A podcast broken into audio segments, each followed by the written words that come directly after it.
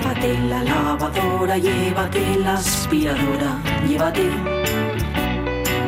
Llévate el secador de pelo. Llévate el horno microondas, el casete, la olla express, pero la radio es mía. La radio es mía. La radio es mía. Y quédate con todo lo demás.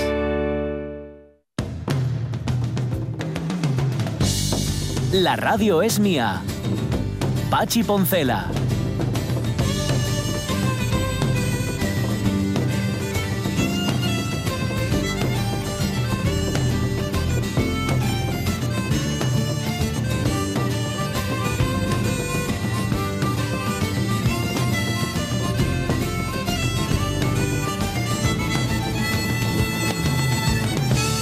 Las 12 y cuarto de la mañana, si no queréis taza, taza y media, y resulta que la efemeridona musical es por la muerte de un tenor. Así que al que no le guste la ópera, ya puede poner radio clásica. Porque vamos, Sí.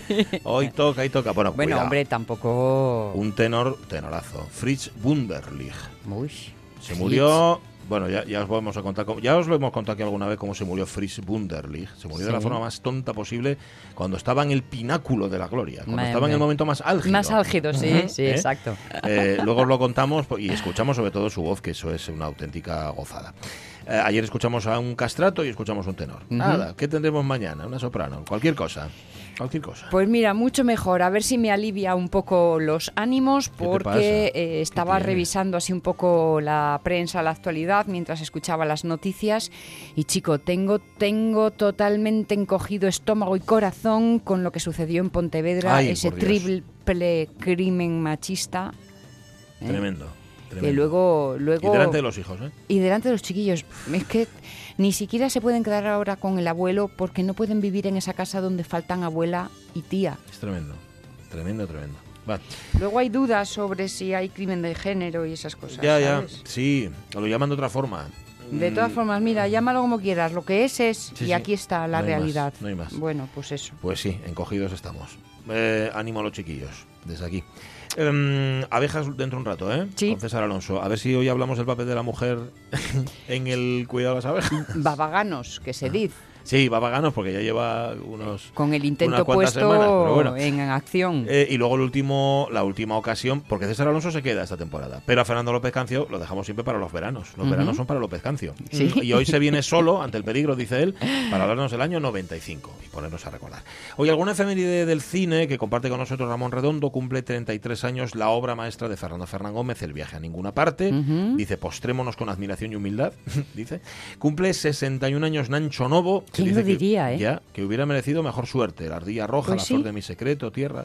Pues seguramente sí. Yo es que recuerdo una entrevista en la que fue bastante grosero y, y, son cosas que luego dices tú. Si "Va, te queda es triste, el ¿no? Pero es así. regusto este. Pistoleros de Agua Dulce, que realmente se llama Monkey Business, película de los hermanos Mars, 88 años, y está como si fuese a hacer la primera comunión hoy mismo, dice Ramón Redondo. El loco del pelo rojo de Vicente Minelli Ah, sí. se estrenaba en el 56, tal día como hoy. Fíjate. En el 65 nacía un secundario que dice que da empaque a cualquier película en la que interviene. Eh, Super 8, La Noche Más Oscura, El Lobo de Wall Street, pero como no me pongo el nombre, no sé quién es. ¿Tú sabes Yo, yo, para mí es la cara de edición anterior. Ajá, Que era una serie Sí, que echaban en la tele sí. que eh, él recibía el, el periódico por la mañana y entonces sabía lo que iba a pasar Ya, y eh, lo evitaba. bueno. Eh, sabía lo malo que iba Ya, a ya, pasar ya. y lo evitaba. Bueno, hay muchas cosas que sabes que van a pasar, aunque no te traigan el periódico del Ya, día también es verdad. Que las lees y dices tú, declaraciones de algún político, por Sí. ejemplo, y te va a decir esto, Sí. y pumba, y aciertas. Eso es verdad. No sé quién es Ramón Redondo. Ahora que me aspen colorados y sé cómo se No, llama este tampoco. hombre. Ramón Redondo también nos recuerda que hoy es el cumpleaños 57 de Baz Luhrmann, que no lo conozco, que hizo películas como Romeo y Julieta, Moulin Rouge, ah, pues ya sé quién es, y El Gran Gatsby. Em, ¿Qué más? Kyle Chandler, gracias Ramón Redondo, se llama el actor. Kyle Ah, Chandler. Lástima que mañana vuelvas a no tenerlo en la cabeza. Ya, pero no es culpa de Ramón Redondo, sino No, nuestra. Del 48 se estrenaba hoy una peliculina, dice de Howard Hawks, Río Rojo. Red Ah, peliculina, sí. El último metro, la película de François Truffaut cumple 39 años y peliculón de Jaime Chavarri, El desencanto. Que si no la visteis es la historia, más bien la desintegración de la familia Panero. Ah, hombre. Es una película para ver, esa y... Película, la- y la de los años documental. Sí, vale, lo- película documental. Del 57, Los bajos fondos de Akira Kurosawa. Y, y espérate que lo estoy haciendo así sobre la marcha. ¿eh? También en el 69, Bob Carol, Ted y Alice, comedia sobre la libertad sexual de Paul Mazursky. No la libertad sexual de Paul Mazursky, sino la película de Paul Mazursky. Vale. El submarino de Petersen, de Volkan Petersen, que es del 81. Estoy viendo la foto de Anne Bancroft, Bancroft, que nacía tal día de la que hablábamos antes. Sí. señor. Y creo que sí, que ya está, que no hay más. Los Mm, pasaste a todos, ¿no? Creo que sí. Alguno igual me falta, pero vamos. Eh, María Muñiz nos pone una foto también de Pasu de Cebra, luego la vemos Hmm. así más... Claro, un paisano, que bueno, una mujer, no sabemos lo que fue, que aparcó el coche encima de un paso de cebra. Y esta es de hoy, dice, ¿eh? esta, esta reciente. Hay de todo. Em, 11 y 20. Vamos a, a contar abejas. Venga. Venga. Bueno, está, espera, está Caunedo ahí llamando. A ver si va a dar comunicando o algo. Eh. Ah, mira, nos faltaba. No, nos faltaba uno, no. Ya la habíamos dado. Mm, además es que eh, hay que preguntarle entonces a César si anda por los praos, igual anda setas. ¿Eh? Ya. Porque mandó unas fotos con las primeras setas de la temporada. Que yo antes, eh, la inocente de mí, pensaba que las setas solo eran en el otoño, pero no, hay setas según qué temporada es el tipo Sí. de. Ajá. Entonces va Pero viendo. ¿qué pasa? Que en otoño hay más y por eso lo asociamos. Yo pienso que sí, ¿no? Por lo de la humedad Puede y estas ser. cosas y lo umbrío y que le tal. preguntamos al César Alonso, buenos días. Hola, buenos días. Hola. ¿Estás a setes o a roles? ¿A qué andes? Eh, bueno, ahora atenderos a vosotros. Vale, está bien. Él- él- sorber no puede ser. Tienes toda la razón. Soplar y no Él en realidad salió a Rolex, pero como no se daba, Dice, bueno, vamos a coger setes. pues oye. Sí, ¿ya, estás, ¿Ya estás con los primeros setes del otoño? Sí, sí, ya, mm, hombre, no es propio decir que empieza la temporada porque las primeras setas del año son en primavera. eh, es muy apreciada la, la seta de San Jorge o la seta de- del Rayo, también conocida así. Y así que, mm, pero bueno, el grueso de todas las setas es ahora en otoño cuando cuando aparecen y se empieza a, bueno, a- no sé si exactamente podemos decir cosechar o a, a recolectar, ¿no? Hay Tal. hay mucha mucha afición a, a- recoger seta, no siempre para co- no siempre para comer, porque eh, Asturias eh, casi menos la parte oriental y creo que un pequeño valle ahí hacia el concejo de Elena, pues el resto de Asturias y Galicia pues son son sociedades eh, micófobas, es decir, que, que Ah. detestan las setas, les tienen miedo, no, no quieren Ya. saber nada de ellas. Pero desde hace varios años sí que hay cosechadores por todos los lados por simplemente por una cuestión económica que es para, para hacer mercado, vender a, a intermediarios o directamente a restaurantes. Entonces sí que nos encontramos, pues, mirad, antes de que se cambiaran las matrículas, cuando venía la matrícula con la provincia, ¿Mm? yo tengo visto eh, aquí que vivo en la raya con Galicia eh, varias veces eh, furgonetas del País Vasco eh, cargadas de ca- cajas de fruta con, con setas, se desplazaban hasta aquí a,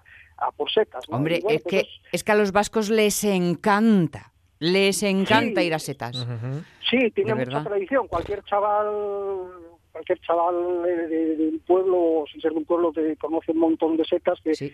que, que, bueno, aquí se quedan, se quedan sin recoger, porque bueno, los cosechadores aquí van a tiro fijo al díscalo, al boleto y, y poco más, ¿no? Entonces, bueno, los que conocemos alguna más, sin ser muchas, Mm. pues bueno, siempre tenemos algo para llenar la cesta, que es lo que los demás no, no quieren, que a veces pues ese es eh, francamente exquisito también.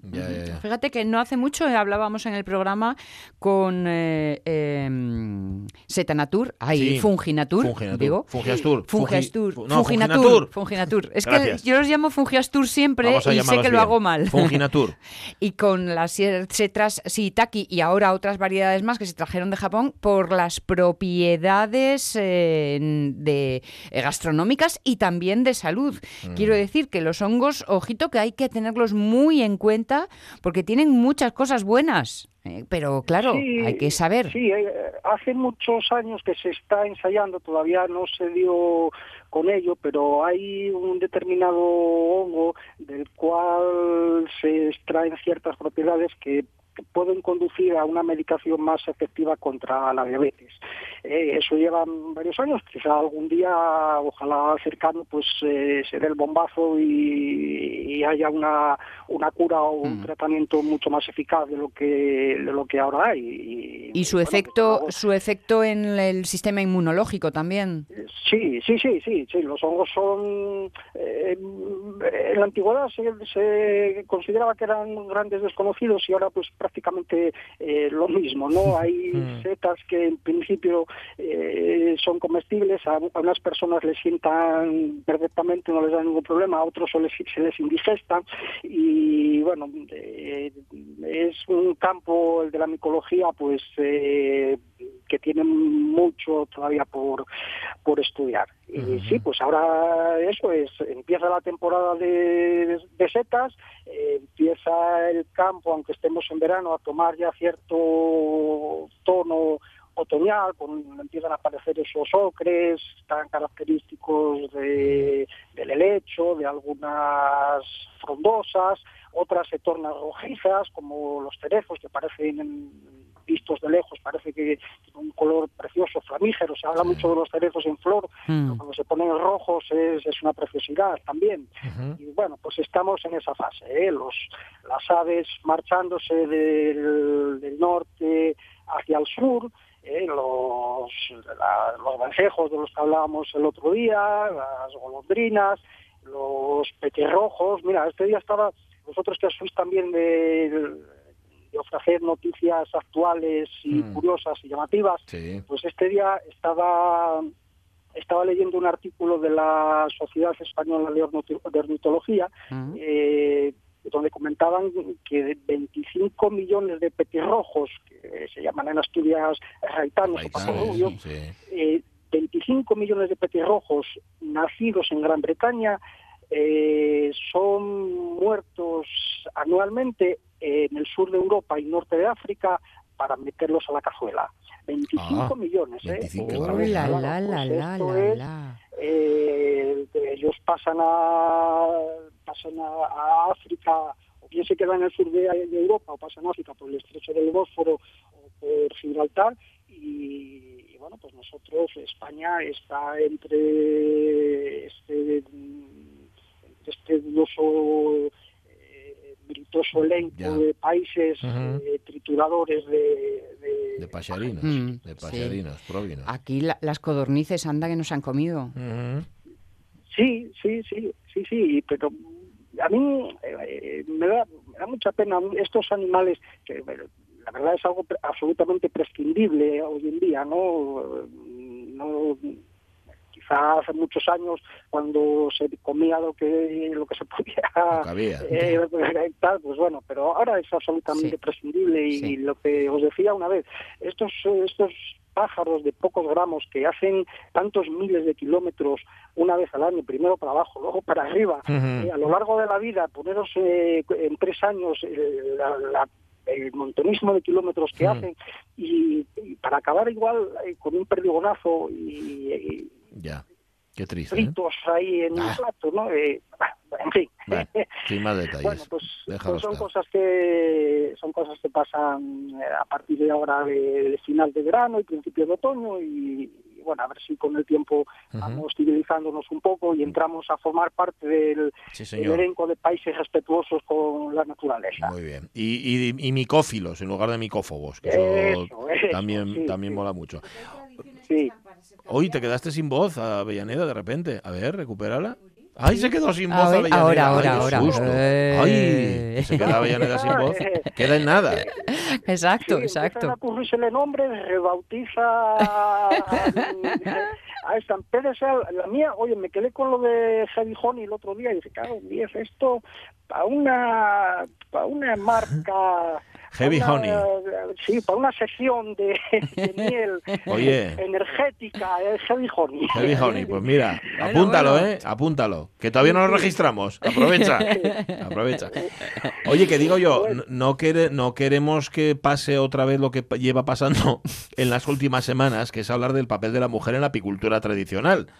César Alonso. Sí, efectivamente. Bueno, pues como hablábamos del- de, de- de esa característica de sociedad micófoba, pues Sí. también tradicionalmente, porque bueno, ahora sí que es más frecuente que la gente consuma setas, eh, aunque haya mucho recolector para, para comercial, como os decía, pues bueno, en ese ámbito de, la tradición, pues eh, teníamos pendiente hablar de la mujer.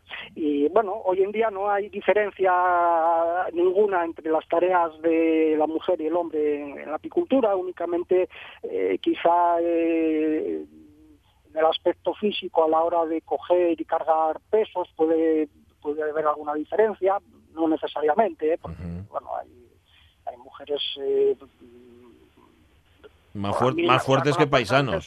Hmm. sí, Sí. con la fuerza necesaria para Claro. manipular las, las, las colmenas, las cajas cuando están llenas de miel.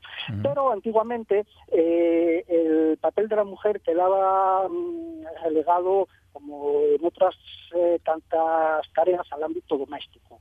Eh, eran los hombres quienes cosechaban la cera, manipulaban en primavera, quienes sabían las colmenas, y la mujer, pues una vez estaba bien eh, la miel en la casa eh, o la cera, eh, sí que se encargaba de, de- de esmelgar, que se dice de extraer, de, de extraer la cera, Sí. la, la miel, y posteriormente de, de manipular la cera. Eh. Esto era lo más general. ¿eh? Lo de las abejas siempre tuvo mucho misterio. Ya os contaba que había casas donde había colmenas y las atendía alguien de afuera porque nadie eh, ni sabía ni quería saber. eh, ganado que no conoce al amo no lo quiero, Mm. eh, se decía.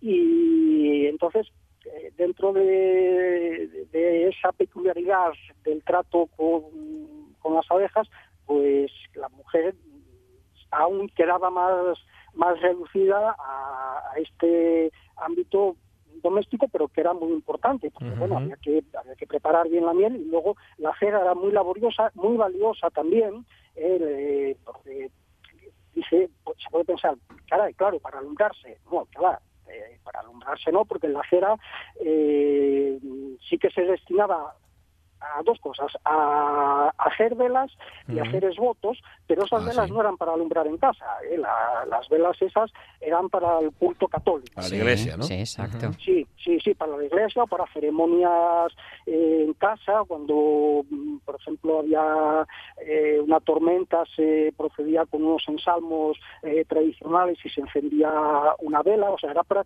ocasiones muy especiales. La cera, o sea, las casas alumbraba de otra manera, desde luego no con cera. Alumbraban con cera los muy, muy ricos, ¿no? Y desde luego no en los pueblos. Sí, y eh, esta manipulación de la cera, eh, como, como os cuento, eh, quedaba en manos de las mujeres, tanto en la elaboración casera de, de velas como los esvotos. Que los, los esvotos son figuritas Sí. de cera que se llevan eh, normalmente a los, no necesariamente, pero normalmente a los santuarios Sí. para pedir ¿eh? Entonces hay eh, votos de, de, de distinta, de distintos órganos, Sí. de, bueno, de pies, de manos, de brazos. sea, vas a pedir, por ejemplo, que te que andes fastidiado el riñón, hay, eh, Bueno, un eh, esvoto ya- con forma de riñón. Eh, de aquella no había, ahora se, ahora se Por ejemplo, hacer. pero- Eh, sí, sí había a finales del siglo XIX, sí, Sí. había una, en Cangas de Narcea, una fábrica de esvotos que, por ejemplo, eh, hacía pechos de mujer, eh, para gente que padecía un cáncer y tal, pues se iba a pedir. Hombre, el resultado de todo esto ya os podéis imaginar que no, no dependía del santo de turno, aunque, bueno, era a quien había que encomendarse, eh, no, no quedaba otra. Y, y es, entonces había, había eh, fábricas que moldeaban con distintas figuritas, o un hombre, una mujer, Sí. un, pie, un brazo, eh, un animal, que claro, también se pedía por los animales, ya sabéis que, que, que- que en la sociedad tradicional asturiana los animales Hombre, eran claro. parte de, de la De familia. la familia. Claro, que es que eran el futuro de la familia, imagínate. Claro, sí, sí. Y, y- y a- el- la elaboración doméstica de estos esvotos Sí. pues corría también de manos de la mujer, con generalmente, ¿eh? porque eran eh, pues más habilidosas o simplemente lo tenían encomendado, no, no puedo explicarlo muy bien, pero sí que eran normalmente las mujeres quienes realizaban estos esbotos, que en este caso eran de cera maciza, los otros eran, al hacerse con moldes, pues permitía que fueran huecos y gastar, gastar menos cera. Entonces estos eh, se hacían con una pieza de cera que se ablandaba, se, se moldeaba como si fuera pues, podéis hacer una idea de la textura de la pastilina, por ejemplo, se moldeaba y luego pues se acababa eh, a navaja o, a cuchillo, ¿no? Y se, conseguían cosas de una realidad eh, impresionante, pues unas esculturas dignas de, eh, de perpetuarse, pero que lamentablemente no se perpetuaban porque a cabo de, determinado tiempo eh, los curas vendían toda esa cera, ah. que ya al principio os decía que la cera era muy valiosa porque era laboriosa de obtener y, siempre escasa, pues los curas mm, cada cierto tiempo toda esa cera que tenían en, los santuarios la vendían a los cereros. Eh, así que queda muy poco. La cera, la cera dices, César, la de los esbotos, ¿no? La que, los que le dejaban no, allí. vendían, Todo. Eh, vendían hasta los restos de, la, de los velones que se ponían eh, el día de el día de la celebración del santo, eh, por ejemplo, en, el Ajebo, que se celebra el día 8 el día 8 de septiembre la, la Virgen de la Gemo, eh, pues esos, esos restos de cera que quedaban de haber quemado los velones allí eh, se recogían y, y para saco. Bueno, oye, eso es reciclar, está bien, ¿no? claro. bueno, hay una forma de llamarlo, sí. Bueno, hombre, hay que ver el lado bueno. Mm. Sí, hombre, también podían luego repartir con los feligreses. Bueno, ese ya, hay otro asunto, ese y otro asunto. Era buena idea eso, sí. sí. sí, sí, pero no lo pensaron. no se os ocurrió. Y, bueno, no obstante, eh, había mujeres que tenían una...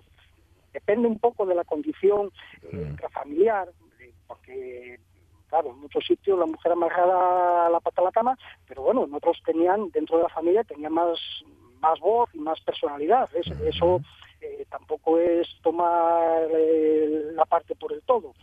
y, había algunas mujeres mm, muy finas trabajando con las abellas, ¿eh? mucho, mucho más que algunos, o, muchos paisanos que no, se atrevían a acercarse a ellas, pues había mujeres que sí se atrevían a, a, trabajar con ellas y que lo hacían muy bien. Son gente ya bueno, pues eh, ese sistema de manejo ya desapareció, entonces no quedan casi ni hombres ni mujeres que hicieran aquello. Yo, no obstante, conozco a una señora de 97 años, ayer o anteayer, me parece, que siendo bueno, me lo contó muchas veces. Además, estas cosas que tiene la gente mayor, que, que se olvidan de que te contaron una cosa y te lo vuelven a contar. así no se te olvida. Sí, pues, pues, yo lo escucho como quien ve una película dos veces porque le gusta o tres. Sí, sí, la, escucho una y otra vez y, ¿no? Entonces me contaba manejos que, que, yo solo he leído de ellos, no porque ya, ya no se hacen, ¿no? Y, claro, eso eh, era excepcional que lo hiciera una mujer. Contaba pues cómo se hacía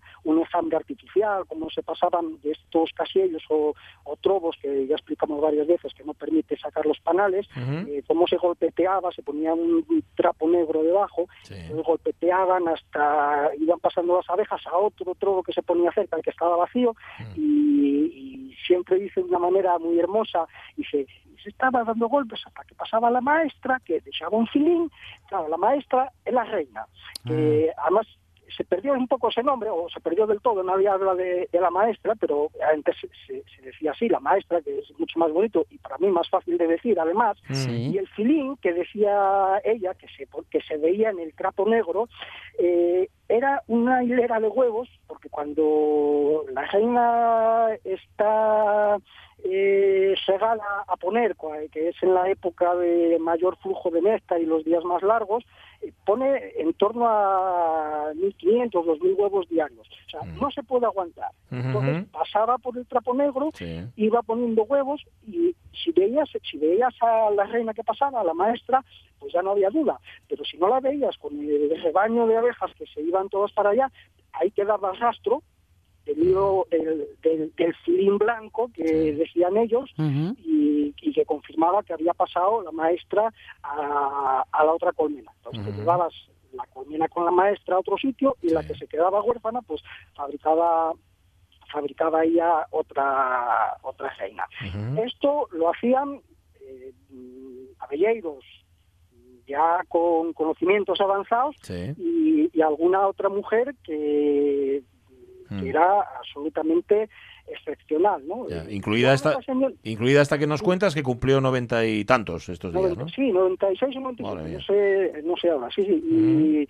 Y, y bueno, es curioso porque yo esta mujer, mm, lo que son las cosas, ¿no? De, de- de las- de- los roles familiares, y yo hace muchos años que, que la conozco, pero bueno, ella siempre, eh, cuando vivía el marido, pues siempre era el marido el que hablaba, contaba, tal, Sí. entonces bueno, ella muy discreta, yo nunca supe nada y tal. Mm. Y una vez que se quedó viuda, pues claro, era ella quien tenía que contar cosas.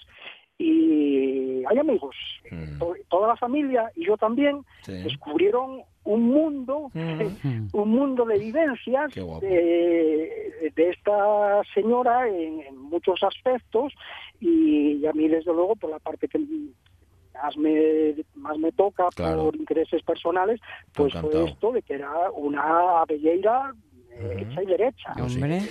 Bueno, ya, ya nos contarás más porque seguramente hay más historias, hoy dejámoslo aquí, pero si tienes más de esta mujer, bueno, y, y- y de mujeres en la apicultura, nosotros encantados. Pero mira, cumplimos el, el primer paso, que teníamos lo bloqueado el tema, Sí, por lo menos y ya en conseguimos desbloquearlo. Sí, sí. Bueno, Así que nada. Oye, iba a contaros que ayer sé que estuvisteis eh, dedicándole el programa a estos dos artistas que Sí. fallecieron. A este Elías y a Silvino. ¿Cómo no?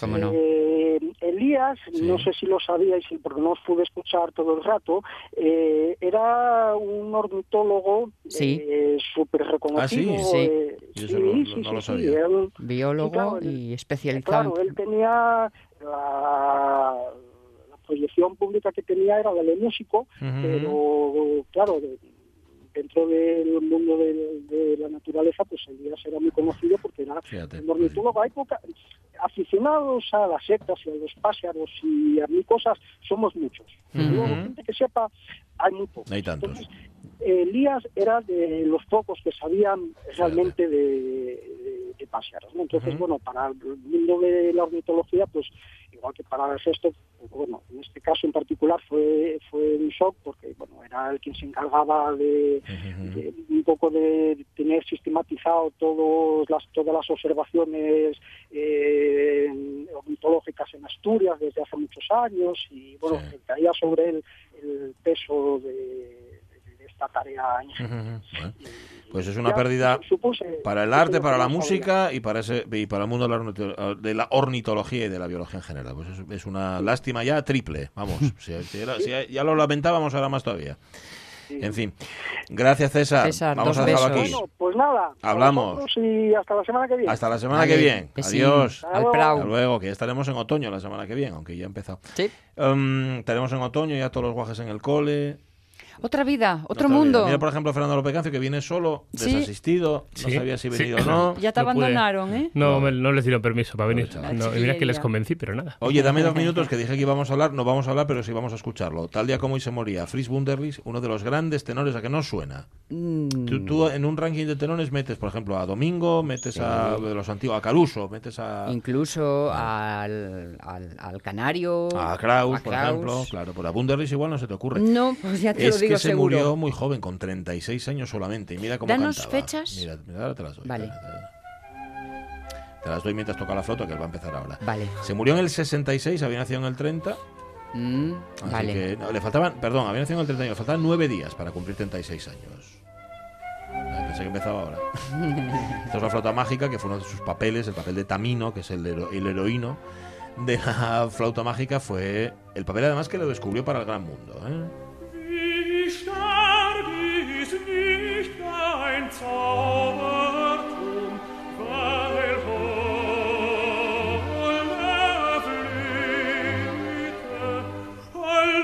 ¿Pero lo vas a liquidar ahora en un minutín o mañana No, con no. todo su tiempo? No, mañana llegará otra cosa. bueno, supongo, no lo sé. bueno, no lo digo, ¿no? No, pero ¿te gusta de cómo canta? Bueno, por eso. Claro.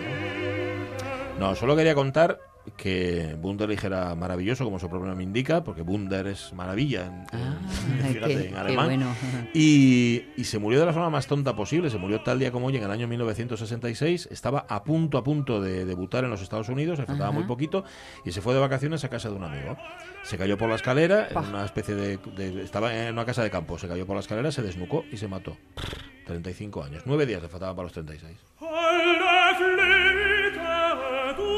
Fíjate si sería bueno este hombre Fritz Wunderlich que eh, antes los cantantes hacían esto, iban por teatros de provincias, iban, formaban parte del, de, digamos del staff o de cómo se llama de la compañía y a partir de ahí pues ya iban despegando. Esto ahora mismo no se hace, ahora tú tienes 20 años, ya despegas y ya te conviertes en una estrella, sobre todo si es guapo. Bueno, pues él se fue haciendo el meritoriaje, por así decir, y en la ópera, creo que era en Stuttgart, que era donde estaba, dos de los grandes tenores del siglo, como fueron Joseph Traxel y Wolfgang Mikkelsen, se confabularon.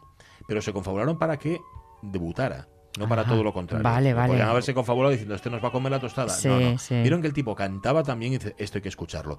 Y entonces, como que supuestamente Traxel se puso malo, como que supuestamente Wittgenstein ese día no podía, Ya. ¡pum! Debuta tu Wunderlich. Y ahí nació la leyenda. Cantando justamente este papel, el papel de Tamino de la flauta mágica. Vale, otro día contamos más. Vale. De Wunderlich. Bun- bunde- bunde- Wunderlich. bunde- es que me hiciste pensar en el Bundesbank. Ya, pues es, digo ese es con, con B, este es con V. Ah, vale, vale, vale. Wunderlich. de, de maravilloso no sé yo si tiene el... Tenía un aspecto como de cobrador de la mafia. Este lo hubieran cogido de, de secundario en una película de Scorsese y colaba. Buscar fotos suyas y ya veréis. Ah, das ist Papagenos Ton. Qué voz maravillosa la de este hombre. Bueno, la una menos cuarto. Me refería a la voz de Fernando López Cancio. Por supuesto. ¿Qué voz tiene? Sí, sí. Que- como la proyecta. Qué bonito. Todo sí. bien. Bueno, tú nos proyectas hacia el pasado, no hacia el futuro, hacia atrás, no hacia adelante. Sí, claro. Hoy es el último vivo, día. vivo del pasado. Hoy es el último día y la verdad es que no te hemos agredido verbalmente en todo este tiempo porque te traías guardaespaldas. ¿Eh? Ah, Que ya, no te ya. hemos la- agredido porque traías... Sí, sí, sí, sí. Espero Ah, que hoy saldré corriendo. Hoy, como tengo la silla al lado de la puerta, Claro. puedo Puedes salir corriendo salir mucho más rápido. Hoy te has puesto en el sitio estratégico. Ahí me- A ver, pensábamos que igual preparabas un programa especial por ser el último del verano. Ya te comprometemos para el que viene. ¿eh? Vale. Vale. A ver, lo que, Es yo que- creo que vamos a, ya- a llegar a pasar el, el- a los años. Bueno, pero es que no nos puedes dejar el 94 Va a ahí como, quien no quiere la cosa. No, bueno, que hoy vamos al 95, pero hoy vamos a hacer un pequeño resumen, Ah, un pequeño examen repaso con, Ah, otro, ah, con otros ah. años, ya que ¿Cómo examen así- repaso? ¿Nos vas a examinar? Mucho examen Sí, hay visto saben, este pero año, ¿eh? sí, sí, pero bueno, esta vez es una especie de cosas que nos quedaron en el tintero y que vamos a ver si de otros Vale. años os acordáis. Entonces, de vez en cuando Vale. ponemos algún corte, vamos a ir empezar con uno del 94 del año pasado, Sí. es decir, de la semana pasada, de la Sí. que estamos hoy, Sí. que hablamos de goma espuma, pero es verdad que, que, que luego al- quien me escucha y me conoce y le Ajá. gusta también goma espuma dijo, ¿cómo no pones el corte de la canción del gitano Peláez cuando están en un campamento escolar? Y, y bueno, eh, tiene dudas, tiene dudas sobre tal. Pues vamos a, vamos a ponerla, Venga. espuma, en la tele. Quiero saber si Dios tiene botas de agua para los días de lluvia y si le sientan bien. ¿Qué números son? Quisiera de saber. Ay, quiero saber si la Virgen usa gafas para leer de cerca y si le sientan bien. Bueno, así que... Me encanta, me encanta. Esto, esto lo firma Kiko Veneno y te lo crees. Sí, ¿eh? sí, Me sí, encanta, totalmente. sí, bueno. Son las inquietudes de, gitano Peláez. del gitano Peláez. Hay una mezcla de, de chunga y ternura a la Sí, vez. sí, es muy goma espuma. ¿eh? Hombre. Muy, muy goma espuma. Sí, señor. Vale. Eh, el humor de goma espuma, por cierto, que se fue, fíjate, se fue afinando con el paso del tiempo, que ellos en la radio, en Antena 3, empezaron en los 80. Sí. En los 80 se decía cada barbaridad Sí. en los medios de comunicación, que en los 90 ya, cuidadín, No, ¿eh? cuesta mucho. De hecho, de hecho, mismamente esto, esto de Sí. incluso en los 90 en la tele. Igual ponemos el gitano Peláez eh, a día de hoy y hay más. Y hay un problema. Hay problemas, sí. problema. Y, Y- y ellos no, no, no, vamos. No, no, no, Y no este es el corte, y este es el corte más suave, ¿eh? Ya, Que- ya, ya. Que los hay en clase. Yo me vais a permitir que me acuerde de una noche de copas con ellos en Madrid. Ah, sí. Y, y era, porque claro, no, no están todo el día tiqui tiqui, claro. lógicamente, pero es una conversación normal, seria, todo, todo, y de repente una frase que te pilla despistada y que es mm, rompe todos los esquemas. Qué grandes. Era algo que le salía, claro, Sí, por los sí, poros. Totalmente. La verdad que sí. Bueno, ¿qué más? Pues nada, si entramos en el 95. 95 y, y- y bueno, eso, repasamos siempre, os iba poniendo cosas de, de televisión y siempre un poco lo, lo peor, ¿no? Sí. la verdad, pero bueno, es que es lo más llamativo, es lo que más del uno de lo que se acuerda. Y en ese año, pues uno de los programas estaba Chicho con sus programas del 1, 2, 3, de, de tal, pero tuvo un, tuvo un programazo que es el, entre comillas, que es el semáforo, Ay, el que semáforo. sonaba por ahí, con una música encantadora. ¿Qué tal? Tres luces son las que nos dicen que empieza ya nuestro programa. Atención. Bueno, pues si- fuimos de televisión basura de poco menos, yo creo que ese es el de lo, de lo máximo casi, que era un- una industria de, de personajes Era, basura. era reírse del friki. Sí, sí, sí, Sí. aparte Sí. de la crueldad absoluta, que era, Total. bueno, del friki, cuando era friki, y yo creo que llegaba un momento, en- no era ya tanto ni friki. O sea, Me yo parece creo que fatal. le- Lo único era es que ahí tremendo. conocimos hasta de ella. Estaba- Ah, sí, que sí, presentaba es esta de verdad. ella, que era una especie de Constantino Romero. mm, Era una especie de sucedáneo de Constantino Romero, Esto pero, es. pero él tenía. Pero era un, un profesional. Claro, claro. Le faltaba quizá un poco de magia, Ya. pero era. mm, Esta de ella estuvo además, yo creo que estaba unido a Chicho porque aparte el 1, 2, 3 estuvo, me parece, Sí, que sí, estuvo en el sí. 1, 2, 3 Sí, y en No te rías que es peor, que También. no te rías que es peor creo que no es de... No lo sé si es de Chicho ahora mismo. Pero Mm, yo bueno, que estuvo, no. estuvo ahí en, ese, en esos años ahí dando fuerte, en, esos, en esos programas. Vale. Y nada, mira, nos podemos saltar a, a Cañita, porque ¿Por la qué? verdad que lo, sí, lo queréis escuchar. Bueno, pues Cañita era uno de, esos, Cañita, uno de esos hombre, productos Cañita frikis. eh, cantaba, Brava, este es su público. Cañita Brava.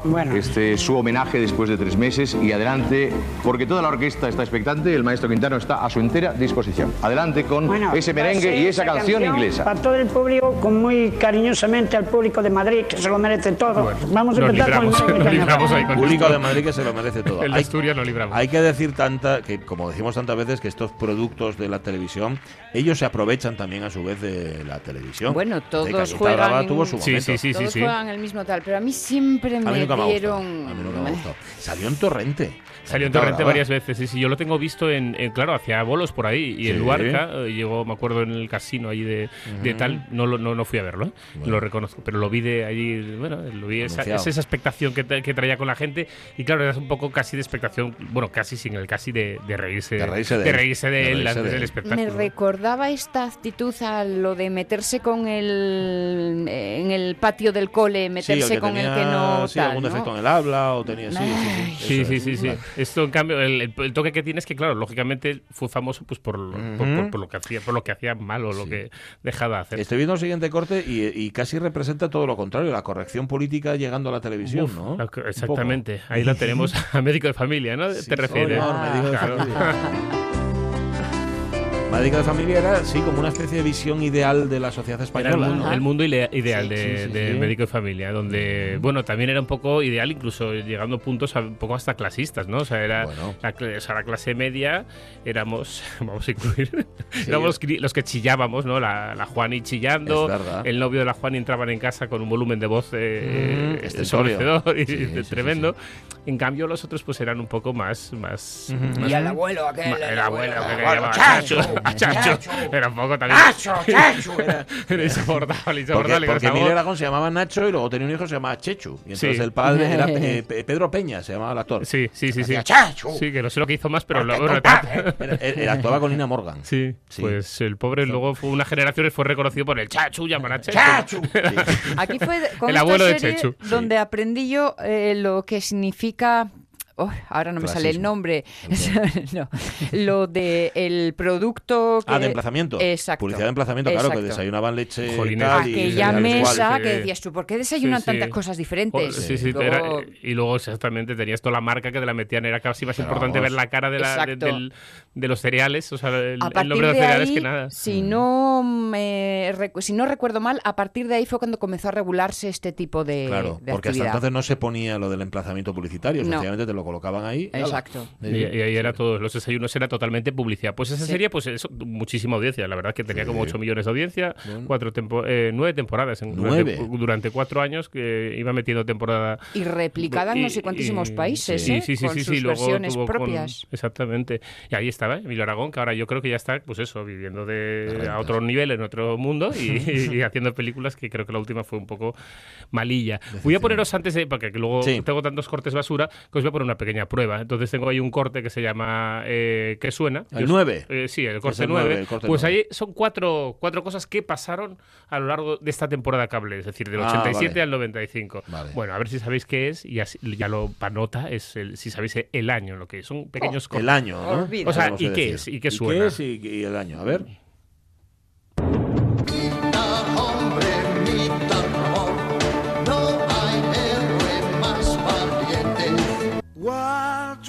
Claro, Para esos, a- aquellos maravillosos, Maravillosos años. años, sí. Es Es así. así. La Sí. primera que era. Ni idea.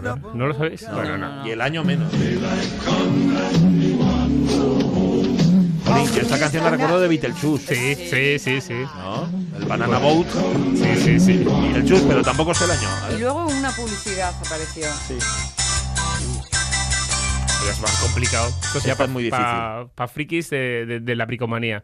Ah, Era la bricomanía. sintonía de bricomanía. Era Que- todavía cuando lo presentaba Christian Pielhoff. Sí, el sí, que sí. llevaba el, el peto. Sí, sí, sí. Y el que te podías hacer cualquier cosa, yo siempre recordaré el día que podías hacer un techo solar del coche.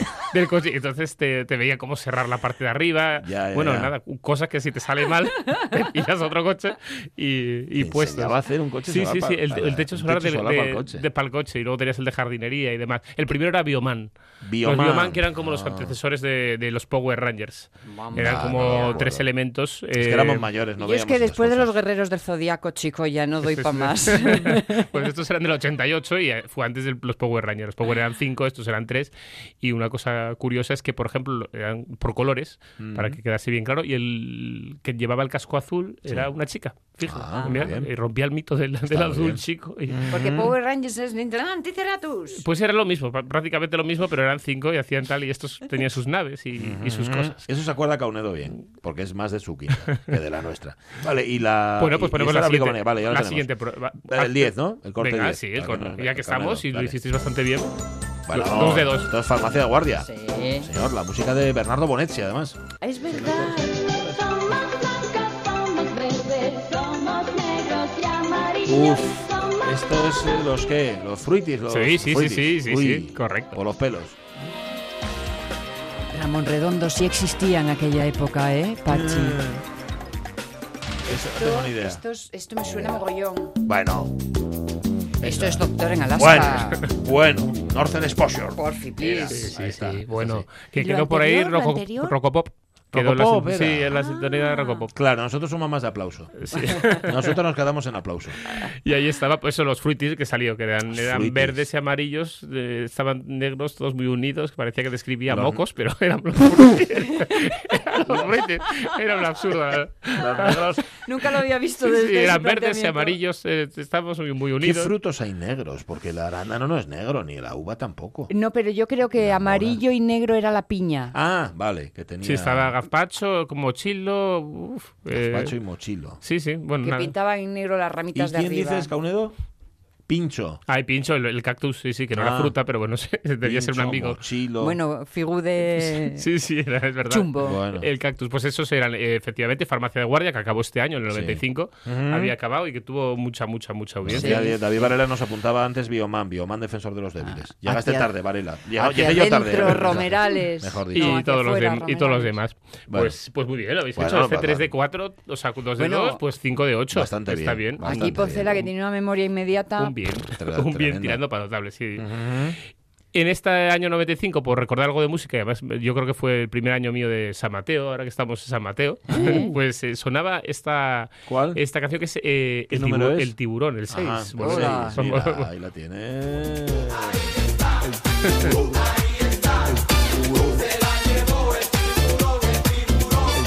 era tremendo. Bueno, Fernando estos días... A mí esta canción me gustó mucho. Sí. En su momento me gustó mucho. Calla. Ah, fue uno de mis placeres culpables. Bueno, anda. De verdad, he de reconocerlo en público y a partir de ahora lo negaré incluso delante de mi abogado. Está grabado, ¿eh? Que Pues el año siguiente llegó otra, igual te gustó también, la del venado, que es muy Ay, la bonita, del en el venao. 96. Segundas partes.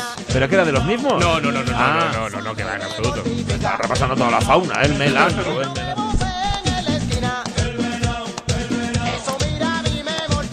Pero El venao. era fácil de, fácil de pero bueno, eso se aprenden todas. Todas son Sí, así de, de estribillo fácil. Son las canciones de verano son para eso. Oye, ¿y la última para y la última que y uniendo a Wunder, este era Wonder. Ya Wonder, Wonder, Wonder World, Wonder World de. Oasis de aquel año. Today is gonna be the day that they're gonna throw it back to you. By now, you should have somehow realized what you gotta do. Fernando López Cancio, gracias por repasar este De verano tamén y Gracias gracias, por traernos a tantos guajes y a tantos guajes que, Que se marcharon encantados, la le verdad, dieron vinieron. muchos besos y muchos abrazos, ¿eh? Y el año que viene, y además verlos crecer, que los estamos viendo Sí, crecer. vaya sí. poderío infantil que hay ahí.